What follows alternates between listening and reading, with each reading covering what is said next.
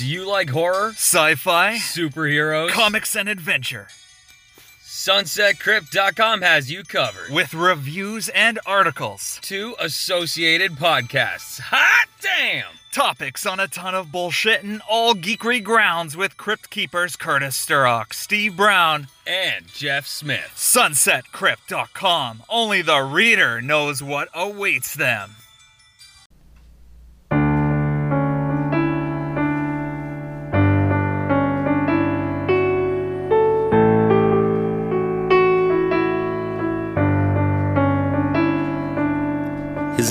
Name is Curtis Sturrock. There's not much that he won't mock, but he'll talk to his friends about sex and rear ends. Yeah, it's wrestling with myself. Some know him as Scotty O'Shea, and he's really into ass play. Steve Brown tags along, and Mello wrote this song. It's wrestling with myself wrestling with myself. Sometimes he does it by himself. Discussing wrestling and movies, drugs, hookers, and boobies. It's wrestling with myself. Whoa, wrestling with myself. Whoa, wrestling with myself. On a Friday night, he's got his flashlight. It's wrestling with myself. Whoa, wrestling with myself. Whoa,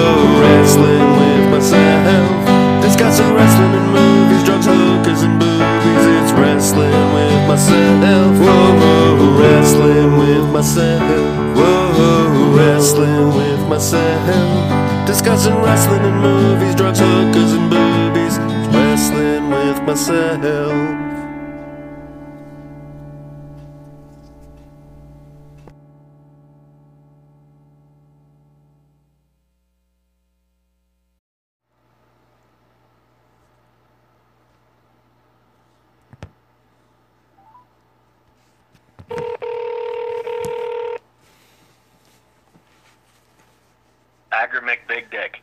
How are you, Jake O'Reilly? I'm good, man. How are you doing? I'm a lot better now. I'm happy to hear from you. Yeah, it's been a long time, and for anyone who's listening, that's what he put his name in my phone as, Hacker Mc. And, and he's got a big dick. Oh, that's correct. Which actually, since you brought it up, it brings me into one of uh, something I wanted to talk about. And Okay. um, you're the first guy who I experienced it from in the wrestling locker room.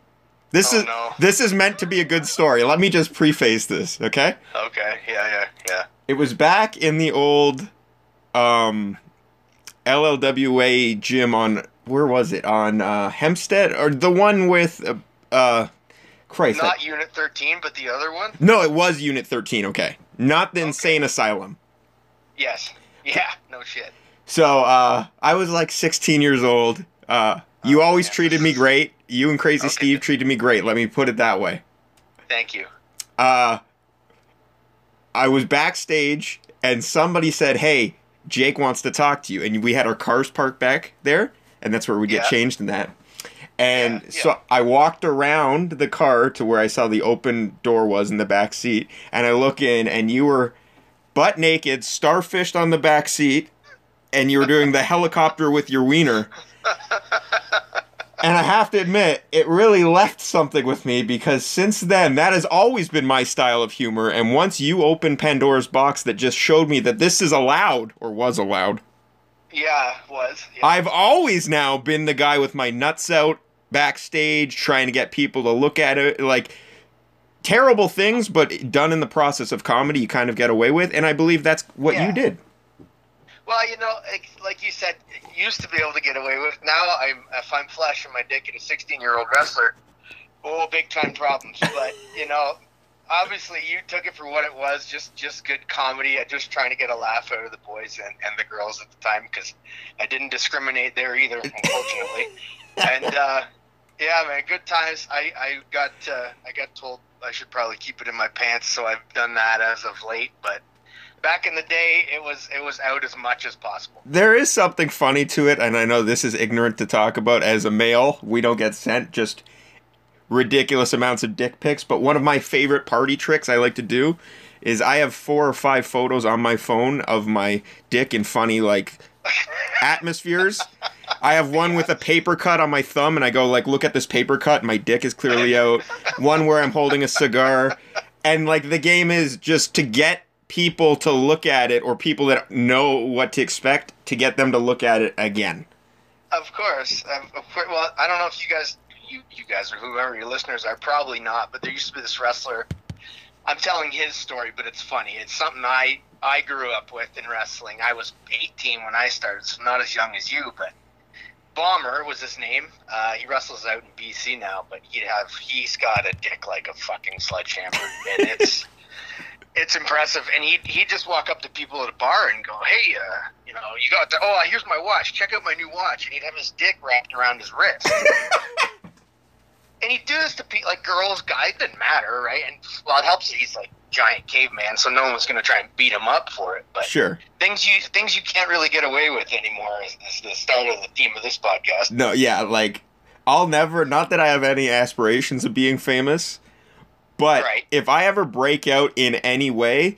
All you have to do is listen to 10 seconds of any podcast I've ever recorded, and I will be canceled immediately. And I've come to terms with that. Yeah. Well, that's. I mean, if you know that going in, that's all that really matters. You just have to accept it.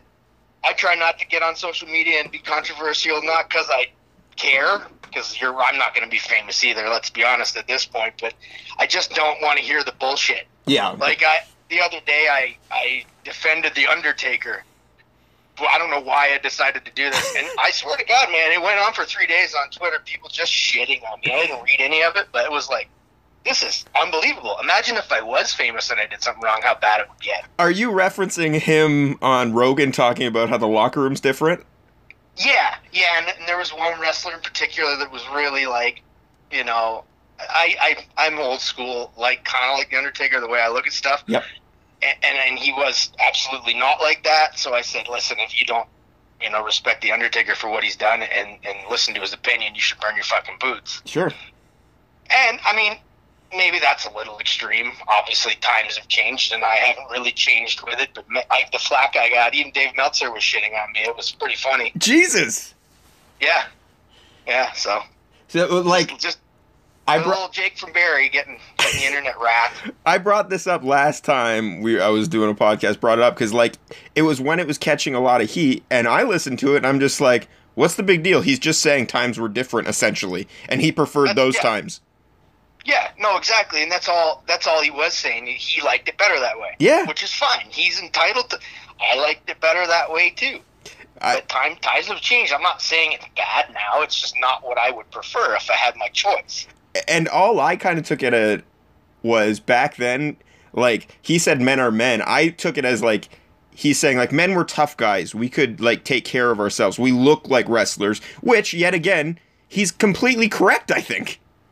Well, that's yeah. He's not telling any lies there, and I do jujitsu, and a lot of guys say, "Oh, man, you got to be tough to be a pro wrestler." I said, "Well, not anymore." Yeah. And I mean, again, it's just the evolution of the business. It's not a a negative. Th- well, some people would say it's a negative thing, but I mean, obviously, the performance side of it has been embraced, and, and we don't need to have to win bar fights anymore to get over with the boys. That's it. But it's just just how it is. But like, no, not really. You don't really have to be a tough guy to be a wrestler. Um, I'd like to share another story with you that has Sure. left a huge impact on me that I've referenced many times. Uh, Okay. it was if I could like boil down three of the most important things that happened in my like pro wrestling life that I've taken further and outside of wrestling just as a life lesson, this would be one. Uh-huh. Uh, I'm curious if you even remember it, but it was a twofer in one day from Jake O'Reilly. Oh no, that's, I, I'm always nervous when you guys bring this shit up because I for, I forget pretty much everything. Crazy Steve's like still one of my best friends to this day, and he's got a memory like a steel trap. He can't remember where he is and what town because he's blind as fuck. But he remembers little things. He'll come up with stories, and I go, oh, "God, I did that. What the fuck was I thinking?" Anyway, go ahead. No, I'm only like I'm only telling positive Jake O'Reilly stories, and I mean that. I'm th- this. This isn't bad. Okay. Okay, uh, Frank Greco was running a show at the CBC building. Do you remember this? Yeah. Okay. Oh yeah, yeah, yeah, yeah, yeah. I- Of course, that was. I totally remember that show. Yeah. I can't remember. Was it CWR? Yeah, I think I wrestled Otis Idol, and it was a lot of fun. Th- I think. that whole show was like I remember we were told like we're gonna get a, a TV deal, get used to this, Oh, guys, and I was buying into every moment of it too. How how many times have we heard that over the years, Exactly. right? But show's over. I was booked this show. I didn't show up and get booked. Like I this was a, a booking that I had and I got stiffed on pay. right. Love Frank Okay. love Frank Greco. He stiffed me on pay. And Okay. uh you either asked me if I was taken care of or it came up and I said like no, he's got no money. And you said Uh-huh. you have to go up to him and take anything he has. I don't care what it is, you have to take a stand of Yeah. you I'm owed something. So I remember like I still hate confrontation. I even Yep. to this day, if I get stiffed on pay, I, I'm not great with it. I get it handled, but not like I should. Sure. And I went up to him with like shaky knees, and I was just like, "Hey, Frank, uh, I think I said the boys won't let me leave until I get paid something." Yep. And he just emptied his pockets, and I got paid in like a toonie, a loony, some nickels, some pennies, but it was just something, and it was like a very like Put eye-opening. gas in the tank anyway, right? Exactly, and it was like very eye-opening for me because I was like, "Wait a minute, I have the power here." Like, Oh yeah, yeah. and that Absolutely. that that's what switched with me that day. I was just Yep. like, what, like Okay. I it was just it try it was one of the first times I was like, "Oh yeah, I'm a professional wrestler." Even if you don't think I am, you're the idiot that booked me, so it's time to start treating me that way. Yeah, exactly. And you know, man, it, um, not to cut you off, but it goes back to that question. I'm sure you get a million times too. When are you going to turn pro? Oh yeah. Eh, Pro, the definition. I'm not. I don't know if this is actually the definition, but I, the way I take it is that means you get paid for that job, Sure. no matter what that job is. Yep. So anyway, continue. And then later that day, well, would would have been an hour later. Uh, Okay. All the boys decided we were going to go out to East Side Mario's. I Oh, go. Christ, I remember this. Yeah. I got like no money at the time, yeah. and then uh, uh, as we're walking in, I think you could tell I was like shaky because I wanted to be with the group, but I had no money. And you're like, "Don't worry, I got you covered." And I was like, "Oh my god, this is unbelievable." Right. We're sitting on opposite ends of the table. I'm like, Okay. I'm like where the mom would sit on one side. You're like where the father would sit. We're so far away. I remember this. Yeah. So, something happens with your meal, and Yeah. you're very polite, but the waitress is a bitch. okay. and you lose it on them, and then you get the Yeah. manager over here, and Yep. he's rude to you, and you fucking lose it on both of them, and like I'm pretty sure we're done eating at this point. Probably. Yeah. You're losing it on them, warranted, I will say, because they were rude. And then you're like, I'm not paying for this fucking meal, and my little brother at the end of the table, he's not paying for his fucking meal. And I was just like, this is how an adult man takes care of things. Like this was so not me, and you just took care of shit. Well, I'm, I don't know if it's an adult how adult man takes care of. It's how a 25 year old maniac takes care of things. I was a little unhinged. I remember the the girl I was dating at the time was with us, and I don't think she was too pleased with how I acted. I might have been a little embarrassing. Um, I don't think we paid for the food though. No, we didn't. I remember that. Yeah, I, I can remember distinct. And you were just kind of sitting there like, "What the fuck is happening?" Oh my god. Like I like I hate confrontation. The only time I like confrontation is if I feel disrespected. And I have this weird Yep. line that once I'm disrespected, it's like the blinders are off and I can go too far, but up until then I'm almost a pushover. Right, And- right.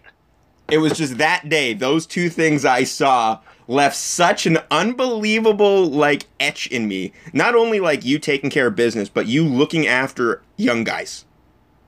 I was just that. That's how I was brought up by guys like Tornado and Tyson and and Showtime Eric Young, and they always looked after me and and not just like restaurant situations or whatever, but like training before the shows and like offering me ideas of what to do in the ring and just in general life advice. Like Tornado, man, he's one of my mentors to this day. Mhm. As far as like on our shoot jobs, we're both in sales, and I took that job probably a year and a half ago, and he was the guy that encouraged me. He goes, "No, it, uh, bro," he goes, "Everything is wrestling. Everything is a work.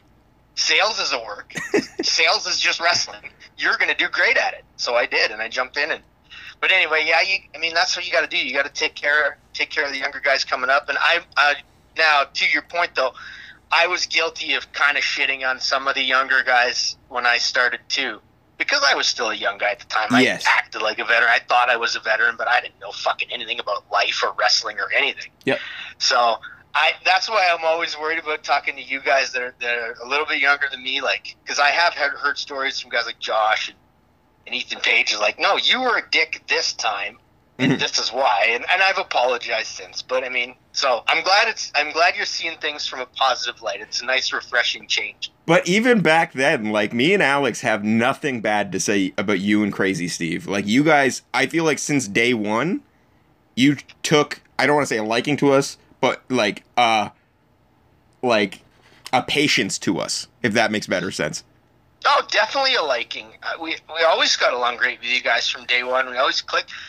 Crazy Steve still to this day, uh, one of his favorite stories is we were at Unit 13 and we were having a, a in-ring meeting and I don't know who Ricky Stardust was running the show. I think right. Mhm. Is that right? Yep.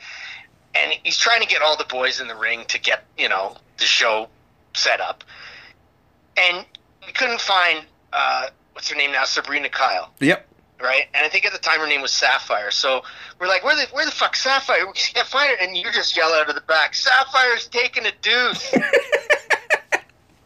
and it's still like I'll still laugh about that. It's just I don't know, just the timing of everything. It just went silent, and you just informed the whole locker room that she's taking a big shit and she'll be out in a minute. like fucking comedic timing. It was unreal. But no, we always loved working you guys, man, and and I still love to do it today. Yeah, absolutely. Um, I hate to be the typical podcaster, but I do have an interest in it. Sure. Like, did you start training with Eric Young? Yes. Can you take me through that whole first day training, like getting the balls to finally sign up? I'm so interested in that. I so me and my buddy James, uh, God rest his soul. One year ago he died, which we don't need to get into. But Oh shit. him, him and I were we did the backyard wrestling thing together, and we were like brothers. And we would go down to the CNE and watch Apocalypse Wrestling. Yeah. So like Ron Hutchinson and all those guys, and Jaguar VJ Singh, and he, God rest his soul too. Him and I, uh, him and I hooked up in jujitsu years later, but Oh wow. we we always wanted to be wrestlers, and so we wrote the letter to, to Rod Boudreau and Ron Hutchinson, and they're like, "Yeah, come to our shows, buy our merch, you know, Yeah. give us two grand." And my mom was like, "That's dumb, don't do that." And I was probably like 16, 15, like your age when you started. Yep. So uh, we ended up going to a show in Sharon, Ontario, to watch Hacksaw Jim Duggan Nice. and Tornado was on the show, and I'm talking to him after, and I didn't know him. I said, I, wa- I want to be a wrestler. And he goes, You got to email this guy. He's opening a school in Cambridge. Eric Young's his name, and I knew who he was because I followed the indies a bit, as much as you could without an internet. Yeah. And uh, email this guy. So I, all right, awesome, thanks so much. And, and uh, so I did, and it was about a year later. So I was 18 when I started training and me and my buddy Darren went down and he drove he didn't train I trained and it was just like the first thing Jer uh, Eric Young said to me was um, I I could teach you anything I could do anything I've done everything like just his confidence was like he could have asked for all the money I had in Mhm. the world and and I would have given it to him Yeah. and now thank thank God he turned out to be a straight up guy, where a lot of times it's not like that. But I, I saw a wrestling ring in this dank pit of a, a building, and it was like Was this the upstairs building in Cambridge? no. So that's Hart Brothers. Okay. Um, that's where he started and realized it was a work when he ended up training the guys after like two weeks. Mhm. Um, and he opened his own school, kind of, I would say, just east of there, uh, in the back of a warehouse. I Okay. don't know. He probably paid, paid nothing for rent, but it was a dump. But it was our dump, and it was just and it, like I said, heaven, heaven at first glance. Yeah. And Steve, Steve joined me probably a couple weeks later. I said, I got this uh, this buddy who wants to sign up because we didn't have any students, right? And we, you know, he needed some money. And I said, uh, one thing about him though. He goes, well, what? He goes, well, he's blind. and he goes, did you say blind? I go, well, he can kind of see. No, I'm not training a blind guy. And I said, come on, let give him a chance. Come on, give him a chance. And he did, and you know, the rest is history. I didn't know you guys. I, I figured you guys met through wrestling. I didn't know you guys were friends before wrestling. That's interesting. Yeah, we did. Actually, I worked at Sobeys as a butcher, Nice. and, and uh, we'd have you know wrestling matches in the cooler on Sundays and bet on them. But anyway, that's another story. uh, but his Steve's sister worked there too, and she goes, "Hey, you really like wrestling? My brother really likes wrestling." I said, "Yeah," and we did backyard tape trading. And uh, can can he try out for your backyard wrestling? I said, "Sure." So we made we made him try out, whatever, the, whatever that means. Him and his other, we had uh, Crazy Steve, Fat Steve, and he was also named P Steve because he peed on a. Uh, the McDonald's counter while they while he was taking an order. for, like, Holy. Jack. Yeah, it's it's ridiculous. You know, Jackass was popular at the time, so he's he's ordering his food, taking a leak on the floor at the same time. so that was Steve's buddy that tried out for our backyard fit. And Oh, I- that's how I that's how I knew Crazy Steve. Now, what was yeah, your been friends since we were sixteen, probably. what was your backyard name?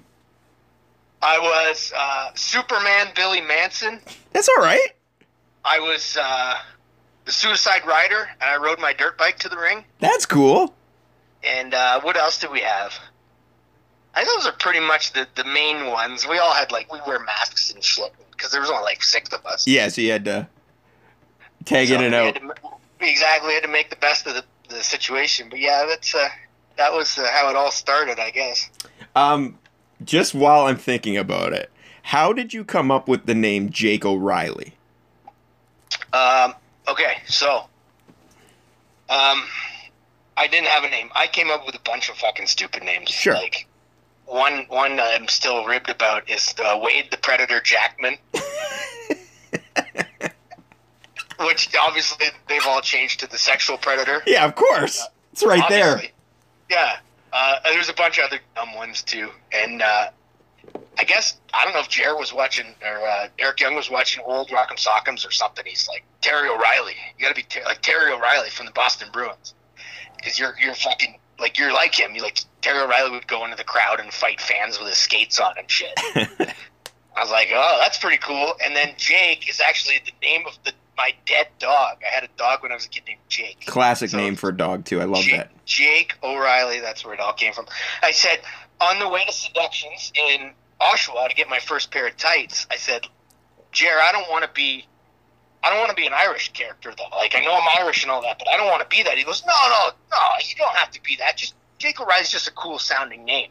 Anyway, here I drew these up for you, and he drew me like a pair of gimmicks that had shamrocks on them with barbed wire. I go, what? Oh, so that's how that started. I only ask because when Ricky Stardust finally said, "Hey, your backyard name isn't cutting anymore," which was Blaze, Of course. and I was like, "Okay, what should I do?" He's like, he was just help me out, and I was an undersized wrestler. He's like, "It would be neat if we could make your initials something like a word or something." hmm So I was thinking like, "All right, what about like the international distress call SOS?" Right. right? And I was like, okay, this is brilliant. And then I was like, fuck, well, I'm Irish. Maybe we can do something O'Shea. And then I just stayed on Scotty O'Shea. Boom, perfect. And I played like an Irish gimmick before I found the hacker gimmick for a bit. Did you? I did not know that. It was very short lived. And uh, luckily, it was even more short lived than it could have been because uh, it was honestly, it was like five, maybe six years ago. And Right. uh, yet again, I'm sure your parents are the same. Like, wrestling isn't a big deal to them with you just because you've been doing it so long. It's just kind of like going to the office type deal. Yeah, they'll they'll come to a show if it's like in our hometown, but other than that, they don't really ask or care about it. Yeah, it's just been the norm so long. Yeah. So uh we were eating dinner one night and my mom just goes like, "So how'd you settle on the name Scotty O'Shea?" And I was just I told her the whole spiel and I was like, "Us being Irish." She's like, "We're not Irish." It's like, "What are you talking about?" It's like, "Yeah, we're totally Scottish." And I was like, "Why we got Blarney Stones and shit all around?" And she's like, "Oh, that's my friend. She brings it over cuz she like forces her Irish heritage on us as like a gag, but it's it was around so much, I just assumed we were like mega Irish." Amazing. Yeah, I love that. So funny. Yeah. my my sister got one of those gimmick ancestry things, so now the government knows what her DNA is. But um, it's uh, it said we're like I don't know seventy percent Irish or something. So it was it was fairly accurate. But That's that's, good. hilarious that you had uh, you're a Scottish guy. Cool. Yeah. Same thing basically, just less green. Yeah, exactly. but another thing I want to talk about, and I just want to get it off before I forget. Um, Sure. because I think we just hit the 10 year anniversary or some anniversary about you being in Japan when that tsunami happened. Yeah, it'll be ten years in March. 10 years March. Like, that is insane. I remember following it. Uh, was that for all Japan? All Japan. Yeah, yeah. How'd you get that uh, deal? So my goal from day one was to wrestle in Japan. I never, I obviously liked WWE growing up. Like Bret Hart was my guy, but I also once as soon as I saw like Dynamite Kid and Tiger Mask and those guys, and I realized Japanese wrestling was a thing because I always did amateur wrestling and I always loved mixed martial arts and stuff like that. I thought this is where I need to be. First of all, I'm only five ten, and at the time probably two hundred pounds. So I'm like, this is perfect. This is where I this is where I can fit in and, and thrive Yep. essentially. So again, day one walking into wrestling school, I had two goals. First one was to wrestle in front of people, any people, because we did backyard wrestling in front of no people. And the second goal, the major goal, was to wrestle in Japan. so Scott D'Amore had kind of like a student exchange program going on, and he'd sent like Phil Atlas over and Brad Martin, and we got back like Kushida, who's a huge star now. Yep. Uh, Manabu Soya. There was another guy named Muta Sai. Oh, by the way, I'm watching as we're talking. I'm watching that Muta Go Shiozaki match that you were putting over online the other day. Oh yeah, I watched it the other day. I loved it. Muta's slow, but if I could be half the worker as- at as he is at 58, he's he gets better with age. Like, he's so broken. He was my boss there. So Muda, like I don't know if he owned All Japan or he just worked for them, but he he was the boss, and he hobbled around like a fucking senior citizen the whole time until he got in the ring. yeah, Oh my god. Anyway, anyway, so Scott, I, I harassed Scott. I just started harassing him nonstop. I worked for him in Border City. Mhm. Like, Scott, I want to go to Japan. And I would always do the suspender gimmick, and he'd put me in the opening match, and I'd lose to whoever. And he always he goes, You're the best opening match guy I've ever had, which is honestly a huge compliment. yes, It's it not- is. It's, it's not a, a slight, but I wanted more. I wanted to be the, the shoot wrestler, the, you know, whatever. So Scott, I want to go. Scott, I want to go. No, no, no, you can't go. And then I'd have Johnny Devine bug him. Then I'd have Showtime bug him. Finally, he relentless. He's like, "All right, you can come train at my school for two weeks. I'll see if you can make the cut. Then we'll talk about it. Fair enough. But they need a heavyweight guy too. So you got to find one of them." like, uh, okay. Luckily for me, Sean Spears, who's another guy I trained with in Cambridge, I think he just, well, he'd been released from the Fed the first time, and I think he just got back from Puerto Rico. So he wasn't doing anything. So I said, Spears, you got to come to this thing with me in Windsor. And I think he lived in Florida or somewhere at the time. And, and we're going to go to All Japan. It's like, okay. So he does. We lived at St. Clair College. We trained in Scott's gym. They tried to kill us every day. Tyson was training us. Basically, did a billion push-ups. uh, probably the best shape I've ever been in my life. And then we uh, finally got Scott's. Yeah, all right, you're going. I remember I was on my mom's back porch having a, having a beer. I got the call from Scott. Buy your plane tickets. They'll reimburse you or whatever. He said. Oh, awesome. Uh, okay. like, dream come true, right? So, yeah, flash forward to that. We're there six weeks, I think. We had just finished the first tour, out onto the second one. I was going to wrestle Kaz Hayashi. Oh, one of my favorites of all next- time. Yeah, he was our trainer over there. Oh, my God. Muta just got dropped on his head. Oh, was that the brain buster off the top or Oh, whatever? Jesus, yeah, Yeah. fuck. Anyway, Kaz was our trainer over there, and like an amazing guy, super nice guy. Again, going back to taking care of the young boys, like I'd been wrestling ten years at that point, or, or at least, but he was Kaz Hayashi, so he'd buy us dinner on the road and buy us lunch and buy. We didn't pay for anything because he's the man. That's so sweet. I was slated to wrestle him the next day, so we're on our way to. You got time. This is a kind of a long story, but I'll, I'll, it's worth, I think, It's great on a first date, by the way. Please, please go into as much detail. There no time limits. The time limit is how long you want to talk. Perfect. So Kenzo Suzuki, remember him from the WWE? Yep. So Kenzo was the first guy I ever wrestled there. Again, super nice guy.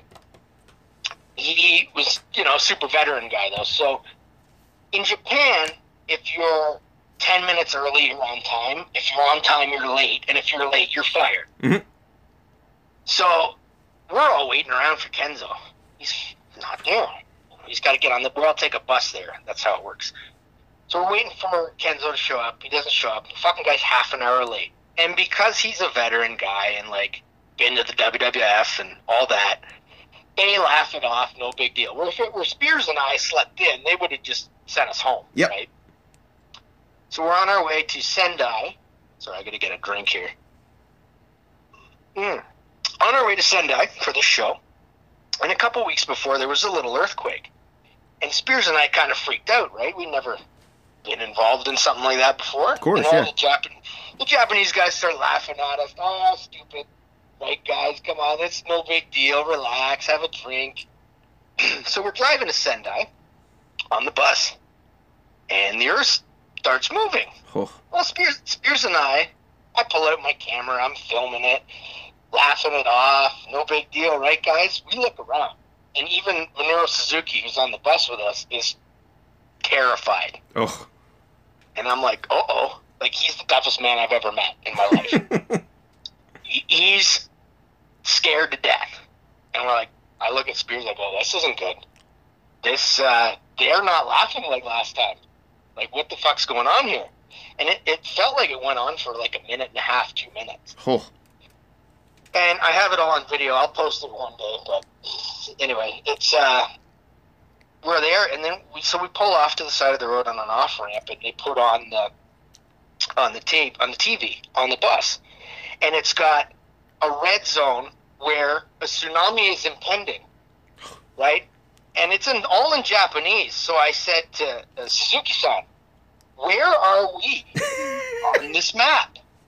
And he points. He goes, "The red zone." And I go, "Oh fuck!" Like That's terrifying.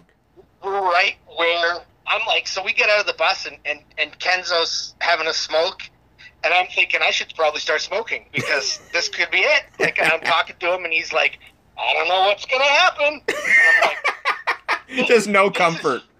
no, this is fucked. Because first of all, they put the young boys on the Japanese bus, so we're not even with the American guys. The only other American guy on the bus is Taiyo Kea, and the rest of the guys don't even speak English hardly. Like Suzuki does a little bit, Kenzo does a little bit, but nothing, nothing like like me and I, you and I are talking right now. Yeah. So again, all this happens. Long story short, we don't die. We're on the bus for 36 hours. I lived on protein shakes and Snickers bars and beer because that's all we could buy at a convenience store for cash. the same. I, can I tell a shit story? Like a, Please. Taking a shit story. This is great. So we finally get moving on this bus, and we're driving, and I got a shit. There's no working plumbing anywhere because the whole world is destroyed.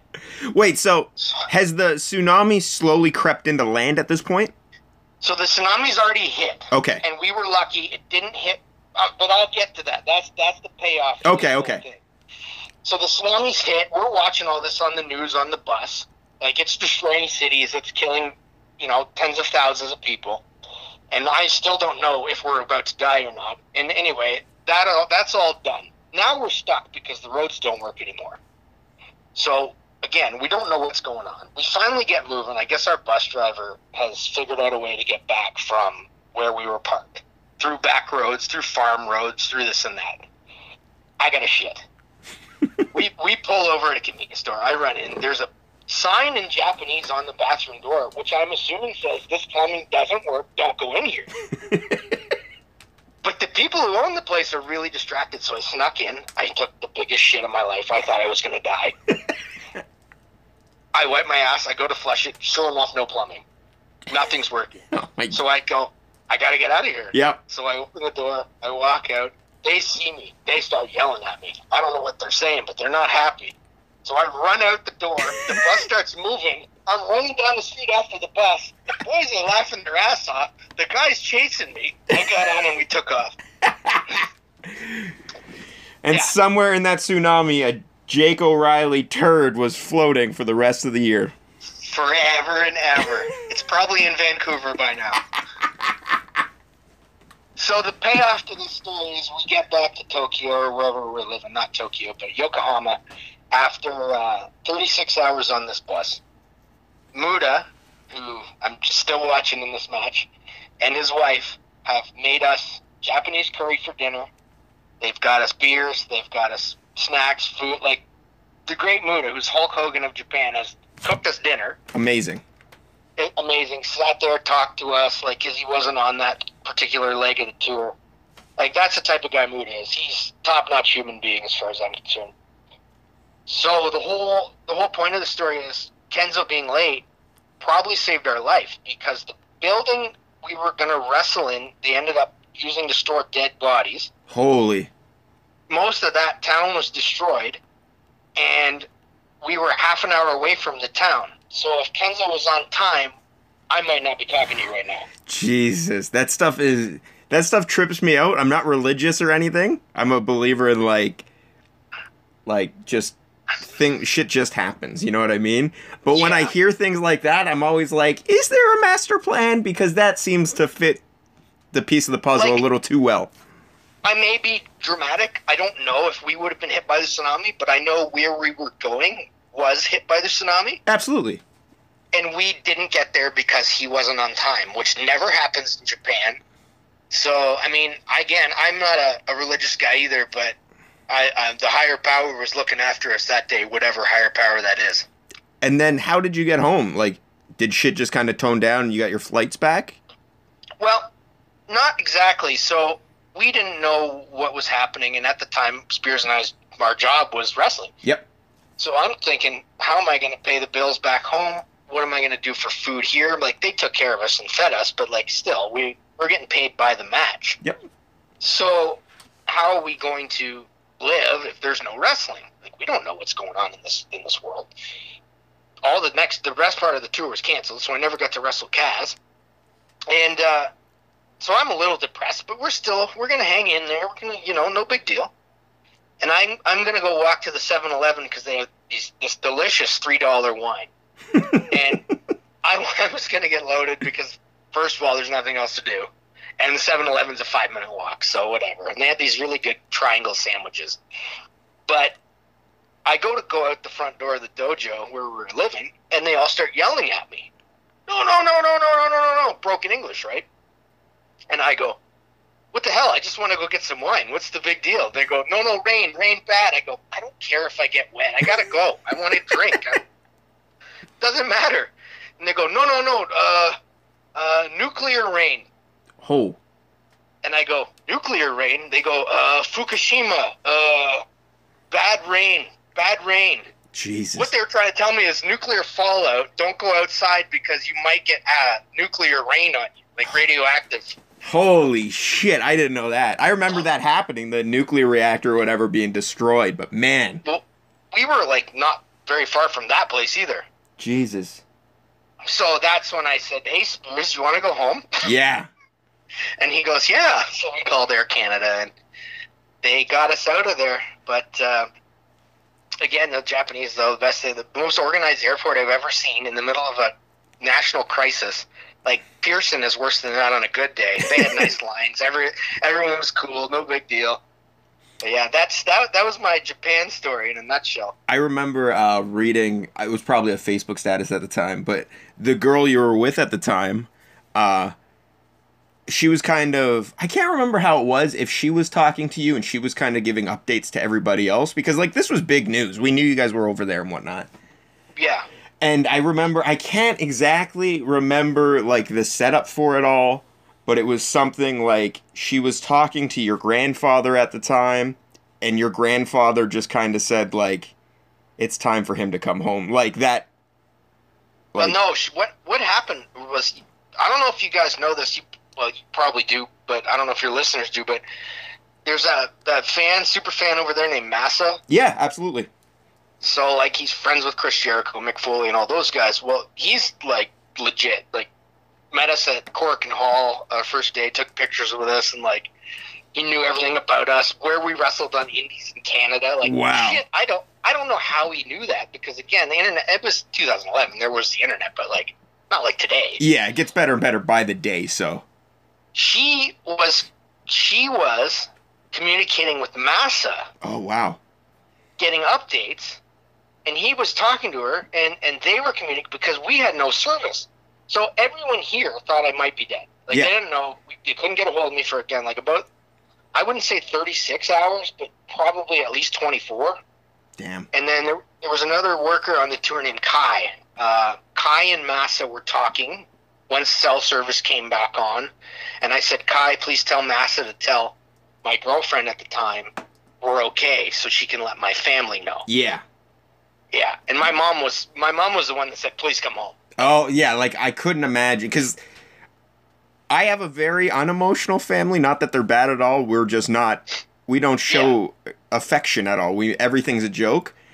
Right. So when I remember when I read that, I remember just kind of like making it how it would be in my family, and for my family to actually show real concern like that, it just hit me. It was like, oh yeah, this is like real deal Yeah. stuff. Yeah, it it took me a long time to uh, to come to grips with how big it actually was. Yeah. and like I, I'm not gonna. Well, everyone talks about everything nowadays. I might as well get it. I've gone to therapy for it because it was like a near-death experience that fucked me up, Oh, absolutely. and I've, I'm better now. But it, I had some emotional damage from it, and I didn't realize it at the time. Like, it, it was close to death, and it's, it's crazy how, how it all worked out. And I'm okay, thank God. But a lot of people weren't.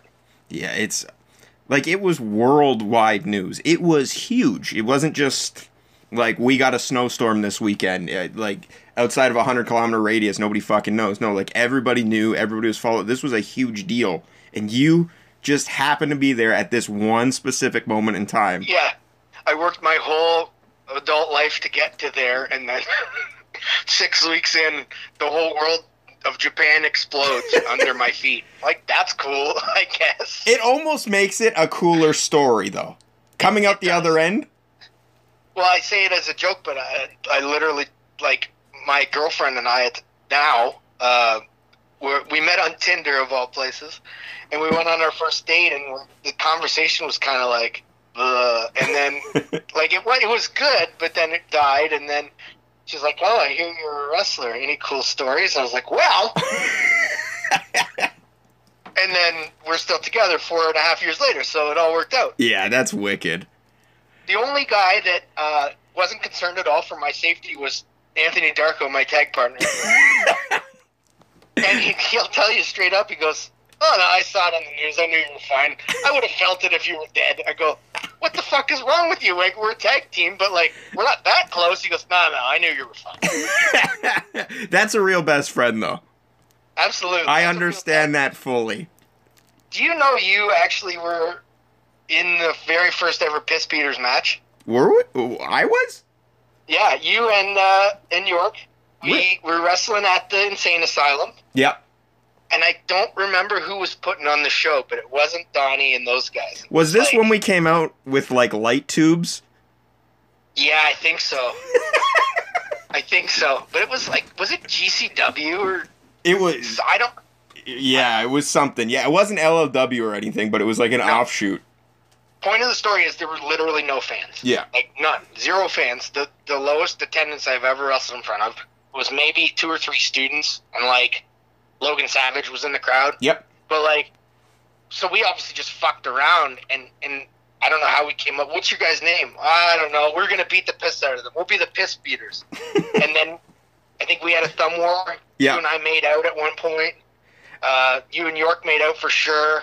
like, yeah, it got it got a little gay, but you know that's cool. I think that was the first match I was ever because like back then you want every match to be your WrestleMania match, and I still look at it like that, but Yeah. it's hard for me. Like it was hard for me back then to give up, and like, how do I put this to like have fun during a match if that made sense. Let things slide because I was like I never Yeah. know when my next match it. is gonna be. Mm-hmm. And that was the no, fir- totally understand. that was like the first match and i think it was because you were like the more experienced guy and you were the one pushing like let's have fun let's be silly nobody's gonna see this so it really let me like loosen up and we did so much dumb sh- shit like me and alex Oh, came out with light tubes that we found in the back and then as we did our pose we like dropped them accidentally and So me and me and Darko, like back then, legit worked together. We did tile, like ceramic tile. I think we had come straight from work to go to this show, like all pumped, like we're gonna have a great tag team match. It's gonna be awesome. Working the gym rats, it's gonna be fun. And then no one was there, so we just wore our work pants. Like we had mortar on our jeans, and like I was in shape for some reason, so I just didn't wear a shirt. Like it, it was just nonsense. Like I remember having the thumb war. We did. Uh, yeah, we. Oh, what else? Yeah, the light tubes, the kissing, a lot of kissing. i feel like there was an A lot of arcade Yes, yes, we played Street Fighter or something during the match, and like the four four people that were just wrestling students were like laughing their ass off, which to me is as good as someone cheering. Well, that kind of took me a long time too, because I always wanted to have the best wrestling match, and I still feel like that. But also, with experience comes like the idea of like, if this show's had a lot of good wrestling matches, maybe we should just offer something different, and it can still be good. That's that's the way I look at wrestling now, and I think when everyone starts, it, they all want to have the best match. Mhm. And now I I kind of like I help uh, book matches for Rock Solid Wrestling, so now I have to put the show together, and I and this is just a personal preference, not a knock against anything that happens now, but I feel like almost every show now has every match wants to be the main event where I like the show to run like a roller coaster. So you got your comedy, you got your hard hitting match, you got your match that goes to the floor, you got your main event match, and and that's how I look at things. Yep. Like you said, to your point though, when I started, I wanted to be the fucking best match on the show, every show too. Absolutely. I don't think I ever achieved that once, but I want it to be. Well, that like I am, my philosophy of wrestling changes by the minute. Because Right. I believe a good independent wrestling show should be like the circus, and exactly like you said, there's the women, there's the jokers, there's the heavy hitters, like something for everyone. So because not Yeah, everyone's a- yeah, Exactly. but I'm such a diehard wrestling fan. Like I can watch both nights of Wrestle Kingdom, which is heavy wrestling, four hours Yeah. a night, and not get burnt out. So then I go back and go like, well, no, uh, this is how I think wrestling should be. Wrestling's whatever you kind of want to make it to be. As long as it's entertaining the crowd, I think you're achieving that. as long as the crowd is into it, and that's where the guys say the crowd was bad tonight. Well, no, you were bad tonight, Yeah. and obviously there there are crowds that are a lot harder than others. Oh, yeah. sure. no one's going to deny that. But like the whole point of wrestling, and this is why I think Hulk Hogan is the greatest wrestler ever. Like obviously, Dynamite Kid can wrestle, you know, circles around him, but he made the most money. He drew in the most fans, and he he captured the most emotion. And to me, wrestling should be about emotional content. Mhm. And if you're not if you're not getting the emotional content to the crowd and getting their emotions back to you, it's it's almost a failure in my eyes. Yeah. Which is why I, I have a lot of trouble watching modern wrestling and not because they're not really good, but because it's all it's all a big program now. And you know what I mean? Oh, I like. I'm happy you kind of went into this because I wanted to pick your brain about it. I love. There's basically no wrestling out there that I don't like, but Mhm. I can poke holes in everything, like uh, most people can, right? Sure, yeah. But I do find like the style that's in vogue now was the style that influenced me the most. Like I remember doing GCW shows when I first started, and those shows Yeah. were more structured to like it climaxes at the main event. Right. And there's zero wrong with that. At the time, I was Yeah, against it, but now Right. looking back, I, I, I fully understand. But now every show, like everybody's a good worker.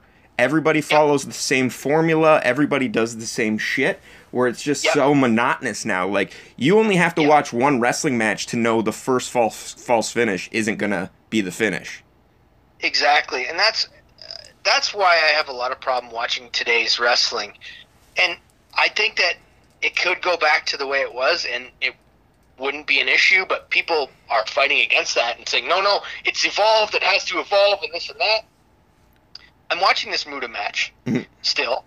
He Great Muta can barely move, Yeah.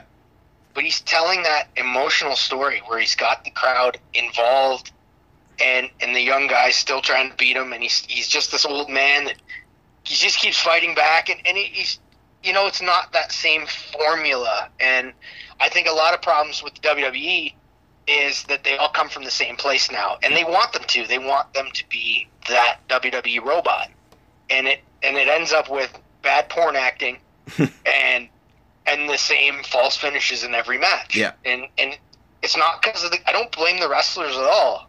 I know that there's really good talent there, but they have to do that. They want to cash their paycheck, right? They don't want to go against the grain. Whereas I think they could switch it up a bit and it wouldn't hurt the product at all. I personally know I kind of suffer from a lot because I'm my own biggest mark. Not that I'm a mark of myself, Right. I'm just a mark towards wrestling and I want to have the kind of match that I wanted to see type deal. That like I always say I'm a very selfish wrestler. I don't wrestle for the fans. I wrestle for me in the audience. Mhm. And if more fans like it, bonus. And luckily I've had a lot of success with that. But there'll be so many I had a long talk with Shane Sabre about this a couple weeks ago. Mhm. If I I can put I can work really hard, have a good match. I'm the heel. The babyface gets his comeback, hits me with the false finish that ends up hits me with the crescendo of the hot comeback, and I lose one, Yeah. two, three. I've done it a few times because the promoters asked me, Right. and the crowd always loses it. yeah. But I, as a performer, feel like I'm cheating, so I don't do it enough. If that makes any sense. It makes complete sense. Like- I, I know exactly what you're saying. Like uh, wrestling is easy if you're if you're good at it. It is. If, if if you can follow these steps, you will probably get a reaction from the crowd. But did you earn it? I don't think so. Mhm. And uh, you know what I mean. I know exactly what you're saying by that. I used to love Bret Hart, where he'd pull out a like a, a small package for the finish out Oh. of nowhere, and like and and that to me, it's it's hard to say because I always go back and forth in my own head. Is wrestling should look like a real fight. Yep. But also, there's an old Japanese man with gray hair in his chest fighting a young guy that he would die in a real fight, and it's stupid. Yes, exactly. You're, you know what I mean? And and that's just one example. There's a billion examples of things I like in wrestling that have nothing to do with being in a real fight. So I don't even know where I was going with this, but like uh, to your point about wrestling for yourself, I would love to be able to do that. If I was able to do that, all my matches would be like Josh Barnett's Bloodsport. Yeah. I, lo- I love it. I love the shoot style. I do the shoot style in real life. Like that's that's what I like. But I am guilty of going in the ring and I know that won't get a reaction, so I'll I'll say to the guy, I've said it a number of times, especially young guys, let's just chain wrestle for 15 minutes. Absolutely, yeah. And then it never happens because I get greedy and I get nervous and I want to hear them cheer Yep. or boo.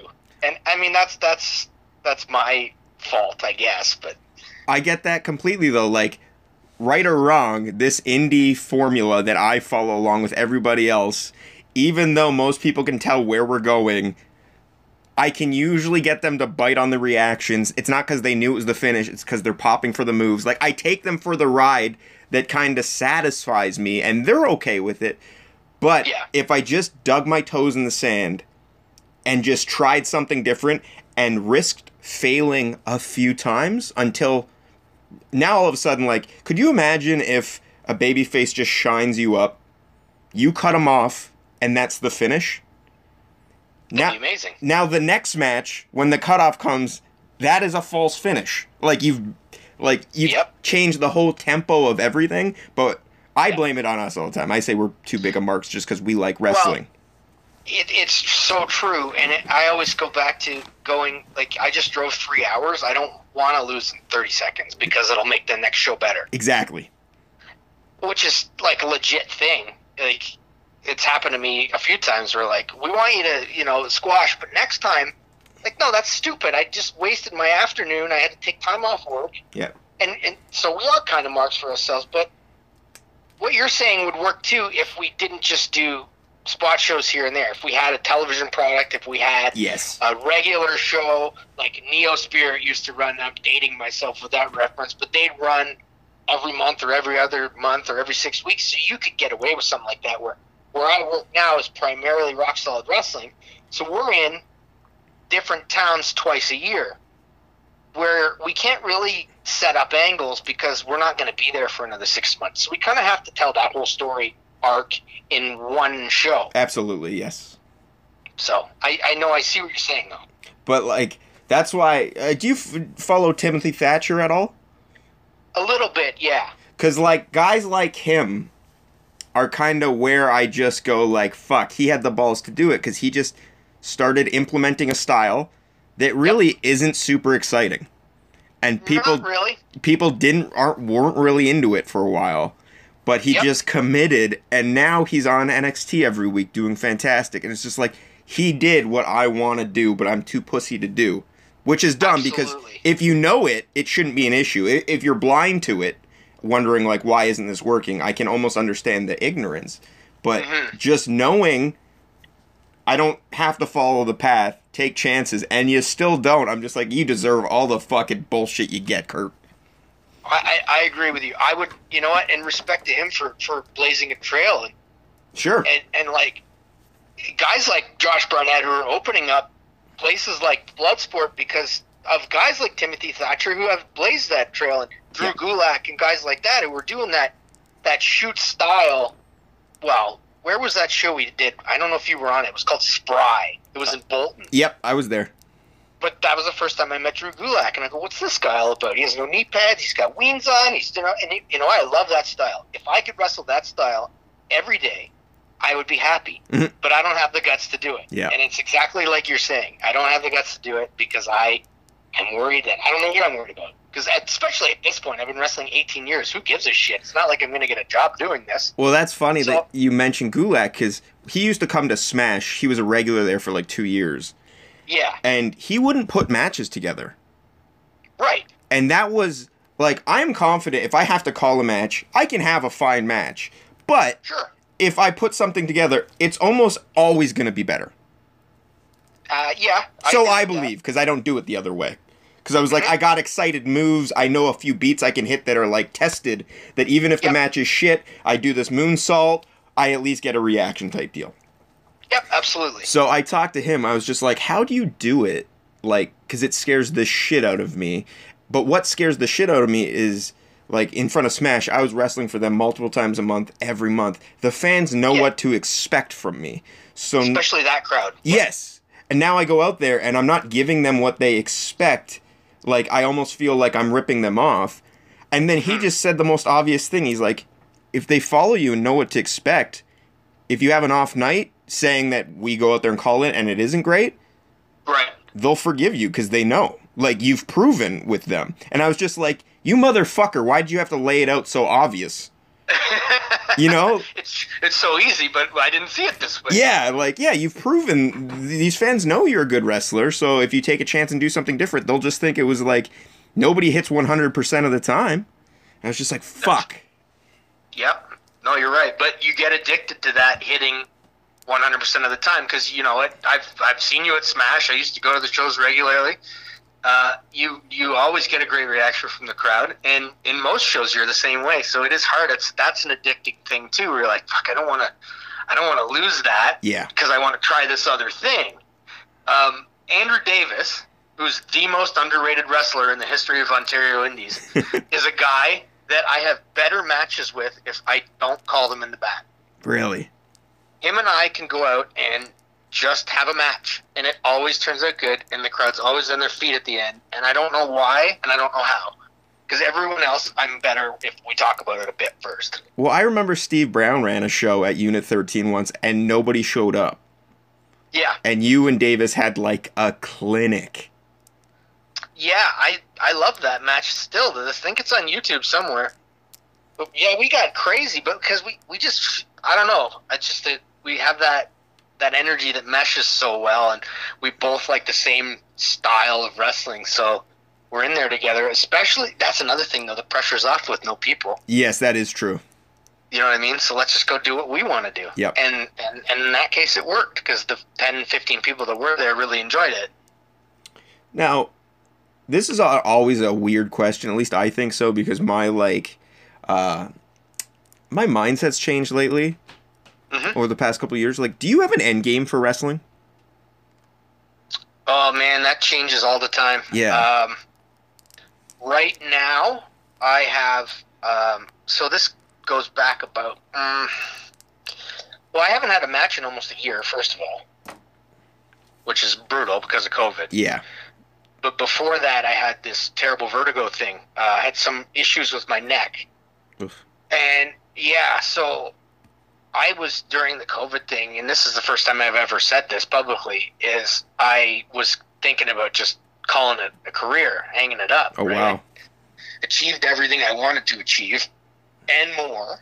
And you know why? Why bother doing this and hurting myself? And uh, Can I stop you for one so- second? Yeah, sure. I, I don't don't lose your train of thought. But no, no, I good. you had a I think you tweeted something and it was like my knees are gone for, due to being a tile setter and you kind of listed off a bunch of things and you were like I'm happy where I'm at this might be it. Was this around that time? Yes, it was. Okay. Yeah. So this was then, and and this time off though, it, I haven't watched any or barely any modern wrestling. I still watch my friends like Crazy Steve and Rosemary and Spears and Eric Young and Diener and those guys. Mhm. But for the for the most part, I don't watch too much wrestling anymore. But it's kind of I don't know. I guess the time being away, like let something free and see if it still loves you. You know, I paraphrase that horribly, but Yeah. you know what the fuck I'm We saying. get it. Yeah. I I went down and I trained at Crossbody, and if any uh, COVID police are listening, that didn't happen, but we did. Me and Tornado and Davis and Tid, and um, it was just like, again, I saw the ring, and it reminded me of all those years ago in Cambridge when I stepped into Eric Young's dojo, and there he is, and like, oh, this is what I love to do. Yeah. I forgot, and uh, having this time away is, I think, made me more hungry.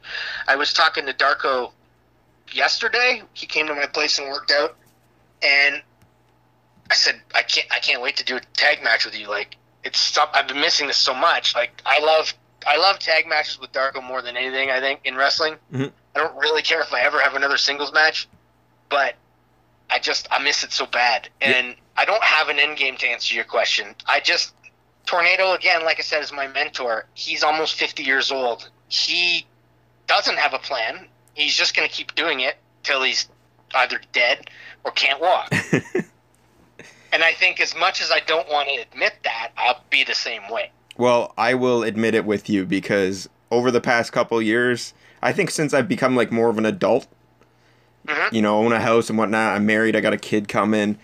Not that that's Congrats. really thank you. Not that that's really like changed my mindset. I just kind of uh, realized that it took me a long time to because there's always pressure of like why aren't you breaking out? Why aren't you doing this? Why aren't you doing that? Trying to cross the border and everything Right. what gets like my dick hard is just wrestling and i don't care if Yep. that's in the fight factory in front of nobody Yeah. you know like that's that's all i kind of want and have matches i'm proud of and Yeah. that that's more fulfilling for me i think and i'm okay if i go down in history as a nobody buddy you're not a nobody though that's the thing you you've achieved a goal that few people can say they've achieved and not i'm not saying that's wrestling i'm just saying you're doing something you wanted to do when you were a child Sure, you get yeah. paid for it and you get to have fun doing it and you get to wrestle your friends you get to make new friends you get to meet cool people and have all these stories and run the roads i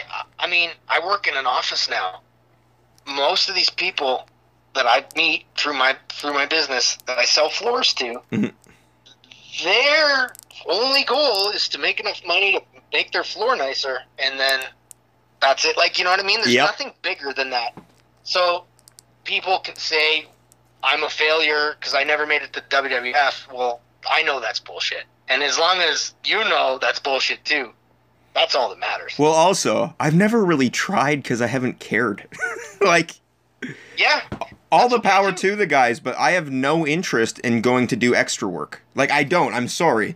Especially if I can wrestle five minutes away from my house that night and get paid. Yep. Like you know what I mean? It's just, and uh, know, like I I, feel, understand.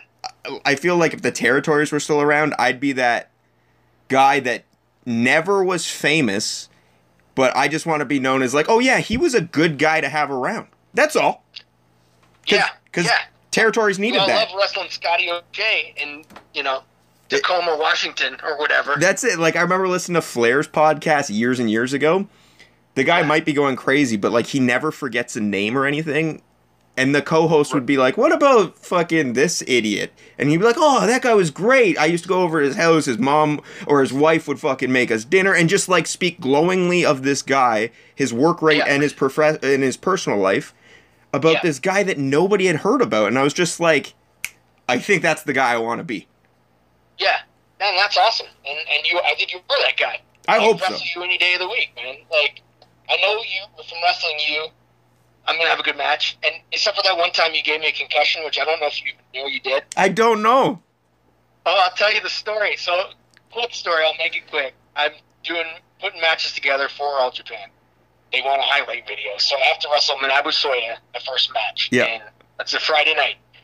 He clotheslines me in the face, concussion.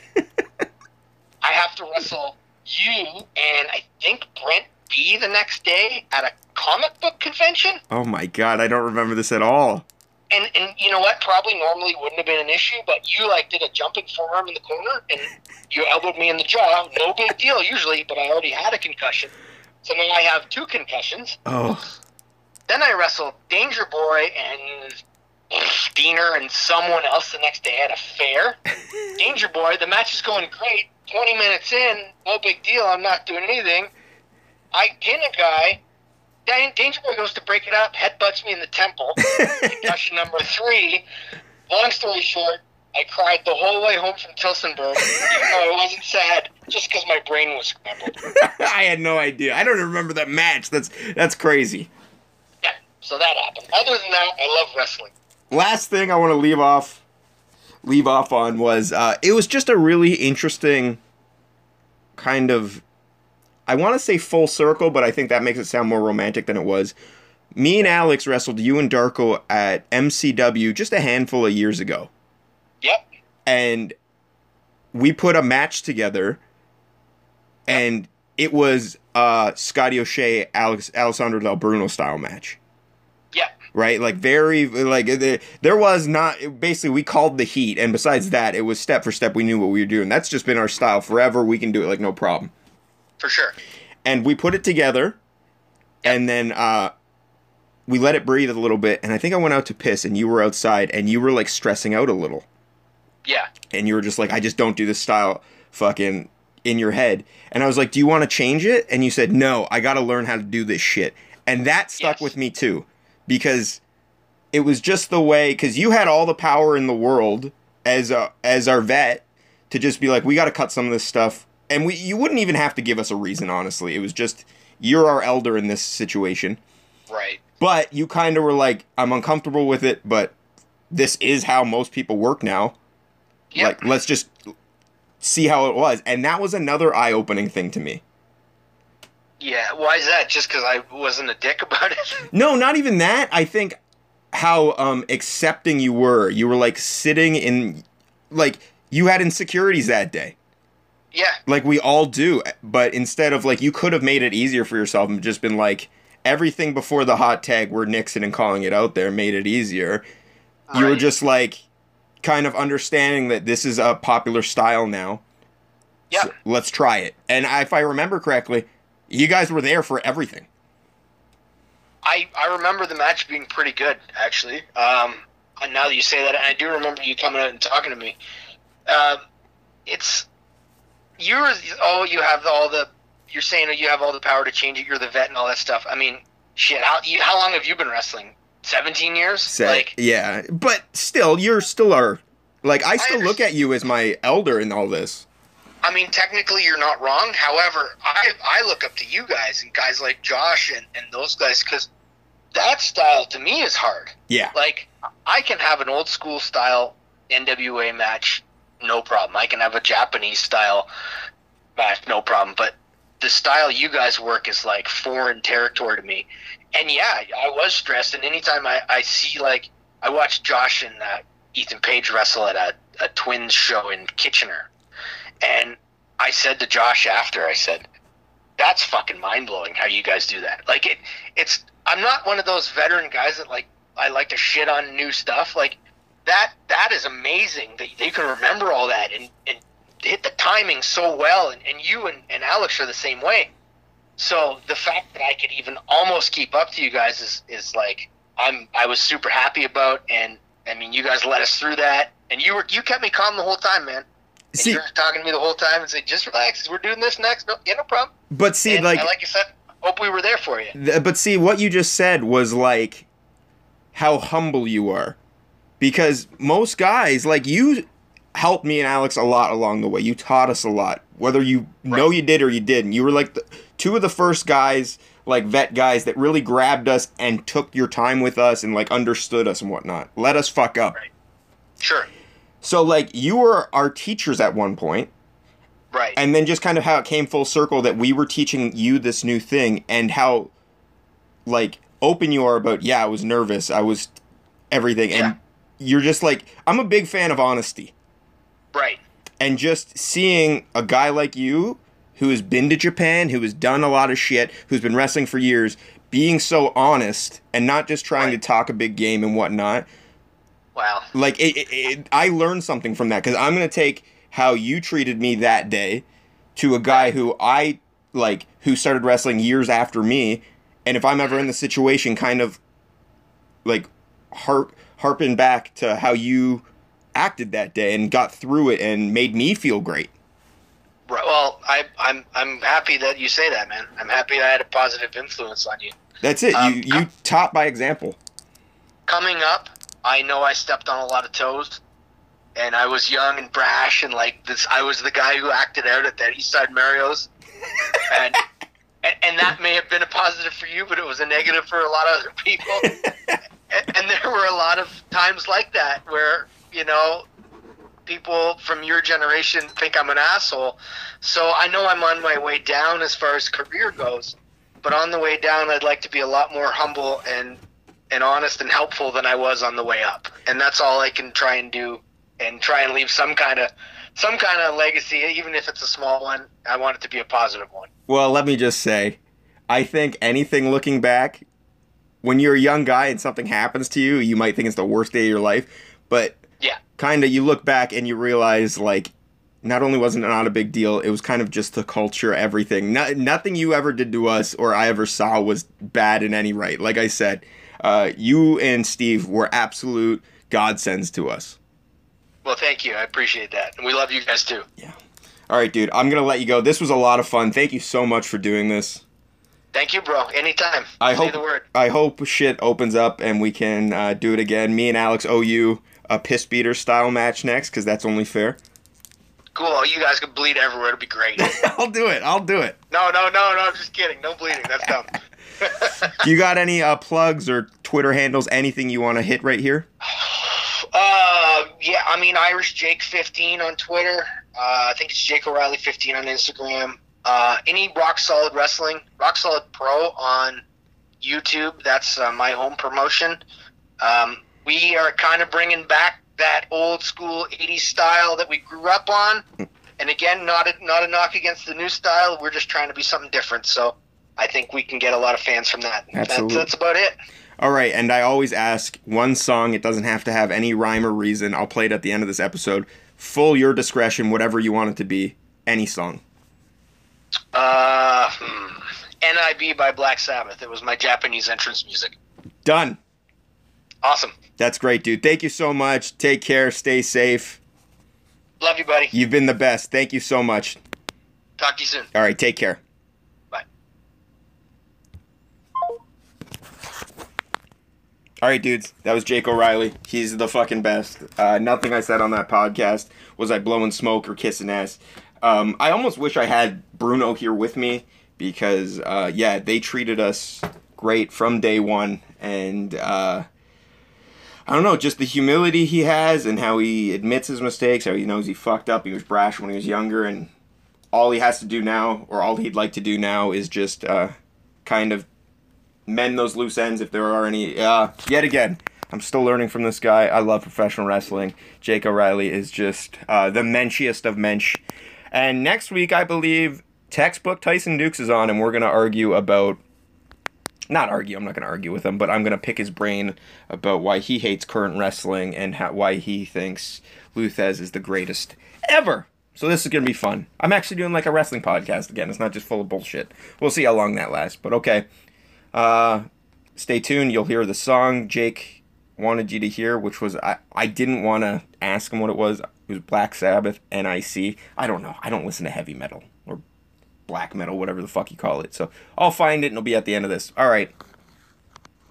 Take care, comb your hair, peace in the Middle East. Okay, bye.